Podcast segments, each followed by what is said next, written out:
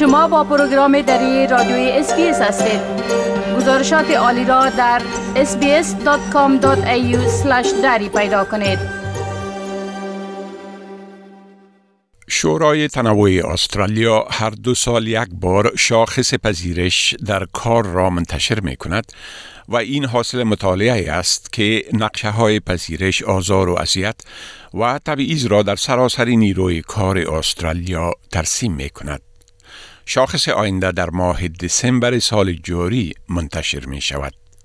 ولی تبعیض در محل کار اصلا چی است؟ تبعیض غیر قانونی در محل کار زمان رخ می دهد که یک کارفرما به دلیل مشخصات بخصوص یک شخص مثل نژاد، سن، گرایش جنسی، حاملگی یا مذهب اقدام مضر علیه او انجام دهد. اینها کارمندان همه وقت، نیمه وقت و گاهگاهی، کارمندان آزمایشی، شاگردان و کارآموزان و افراد را شامل شده می توانند که برای دوره های زمانی ثابت استخدام شده باشند.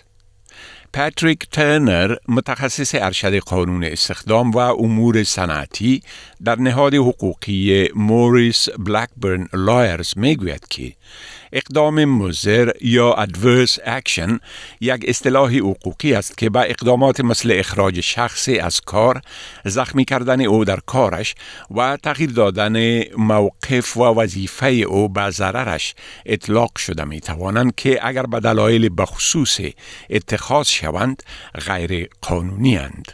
For example, reducing someone's pay طور مثال کاهش دادن معاش یک شخص تنزیل رتبه کسی صادر کردن هشدار برایش همه این چیزها ممکن باعث آسیب رساندن به شخصی در کارش شود یا موقعیت او را به ضررش تغییر بدهد اقدام مزر و نامطلوب همچنان می تواند شامل تهدید کردن کسی به اتخاذ اقدام زیان آور باشد.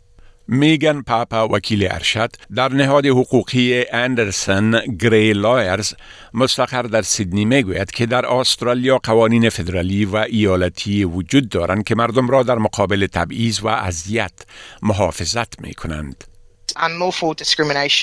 تبعیض غیر قانونی در محل کار وقتی است که شخص با کارمند نسبت به کارمندان دیگر به دلیل داشتن مشخصات خاص مثل جنسیت، نژاد، ناتوانی یا سن با حمایت کمتری رفتار کند. خانم پیپا می گوید شرایط همه کس باید به صورت جداگانه بررسی شود تا معلوم گردد که تبعیض قانونی است یا غیر قانونی. یک مثال از تبعیض این است که شخصی از یک کارمند می خواهد که از الزامات یا شرایط پیروی کند که او به دلایل نژاد، سن، جنس یا ناتوانی خود قادر به انجام آن نیست. و این الزامات یا شرایط بر آن کارمند اثر داشته یا احتمالا به ضرر او باشد. این ممکن شخصی باشد که اطفال متکی به خود دارد که باید آنها را از مکتب یا محل مراقبت بگیرد. بنان او به یک مقدار تعدیلات نیاز دارد که باید به وجود آورده شوند تا این شخص بتواند که برود و اطفال خود را از محل مراقبت روزانه یا مکتب بگیرد. ولی کارمندان باید به کارفرماهای خود درباره وضعیتهایشان اطلاع بدهند تا اطمینان حاصل شود که کارفرماها آگاه باشند و در صورت لزوم ترتیبات مناسب انجام شود. کارگران در صنایع مختلف هم تجربه های متفاوتی دارند. کارمندان در صنایع مالی و خدمات از تنوع و پذیرش بیشتر گزارش دادند. کارمندان در صنعت تولید کمترین میزان حمایت را گزارش کردند. به اساس قانون کار عادلانه یا Fair Work Act اگر کارفرما علیه یک کارمند به خاطر مشخصات به خصوص تبعیض نکند پس این کار لزوما اقدام نامطلوب دانسته نخواهد شد. لیسا انیس رئیس عامل شورای تنوع استرالیا می گوید مدیریت عمل کرد طور مثال یک مسئله متفاوت است. به حیث مدیر عملکرد فرد را نامطلوب بررسی کردن تبعیض نیست.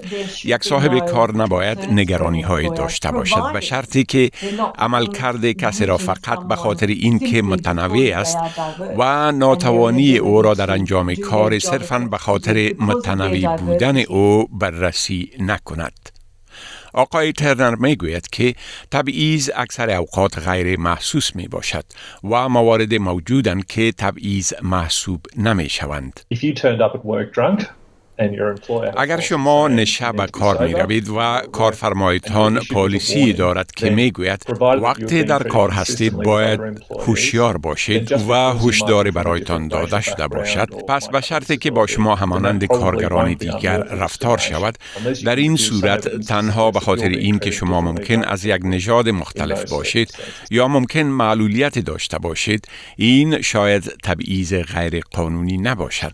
مگر اینکه شما مدرک ارائه کنید که نشان بدهد با شما به تناسب مردم دیگر در عین وضعیت رفتار متفاوت می شود.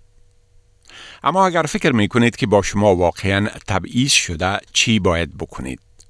خانم پیپا می گوید مهم است که اول نگرانی های خود را مستقیما با کارفرما مطرح کنید و اگر این مؤثر واقع نشد مشوره مسلکی بطلبید. اکثر کارفرماها روش های جاری درباره شکایات می داشته باشند. بنابراین کارمندان حتما باید مسئله را در قدم اول به اطلاع کارفرمای خود برسانند تا سعی نمایند که موضوعات را حل و فصل کنند. اگر مسئله در محل کار حل شده نتواند، شاید برای مردم قابل توصیه باشد که از یک وکیل استخدام یا وکیل ضد تبعیض مشوره بگیرند یا در غیر آن اگر عضو یک اتحادیه سنفی باشند می توانند با اتحادیه صحبت کنند و در ارتباط به آن توصیه بگیرند. آقای ترنر می گوید برای مردم مهم است که از قوانین قوی استرالیا که تبعیض را منع می کنند آگاه باشند.